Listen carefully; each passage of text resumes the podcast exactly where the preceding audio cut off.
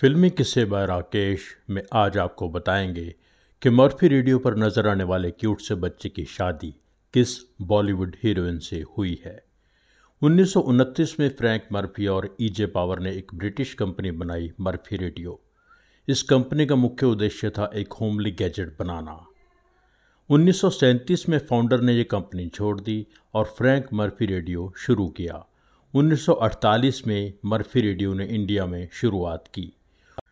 Original Murphy baby एक लड़की थी जिसकी मौत हो चुकी थी।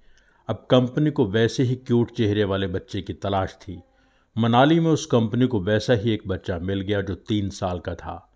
मर्फी रेडियो ने उस बच्चे को अपना चेहरा बना लिया। वो पोस्टर्स भारत में बहुत पॉपुलर हुए। मटर्निटी होम्स के बाहर, लेडी डॉक्टर्स के क्लिनिक्स के बाहर बार बार शॉप्स पर और भी कई जगह पर अक्सर आपने होंठों के पास उंगली रखे क्यूट से बच्चे के पोस्टर्स देखे ही होंगे। मोहम्मद रफ़ी ने प्रमोशनल गाना गाया था। गाना था मरफी घर घर की रौनक। यह गाना आप यूट्यूब पर सुन सकते हैं। उस मरफी मुन्ना का नाम था कग्यूर, तुलकू, रिनपोश, ठाकुर। हालाँकि रिनपोश को इस ऐड के बारे में कुछ भी याद नहीं। इस ऐड के बाद उसने किसी ऐड में काम नहीं किया। लगभग 20 साल तक एक मोनास्ट्री में साधु बनकर रहे। फिर दिल्ली शिफ्ट हो गए। फिर एक्ट्रेस मंदाकिनी से उन्होंने शादी की और फाइनली बॉम्बे में रहते हैं।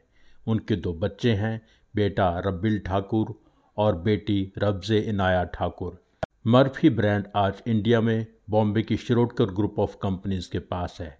ये कंपनी रेडियो तो नहीं बनाती, पर मर्फी होम थिएटर, टेलीविज़न और मर्फी डीवीडी प्लेयर्स बनाती है।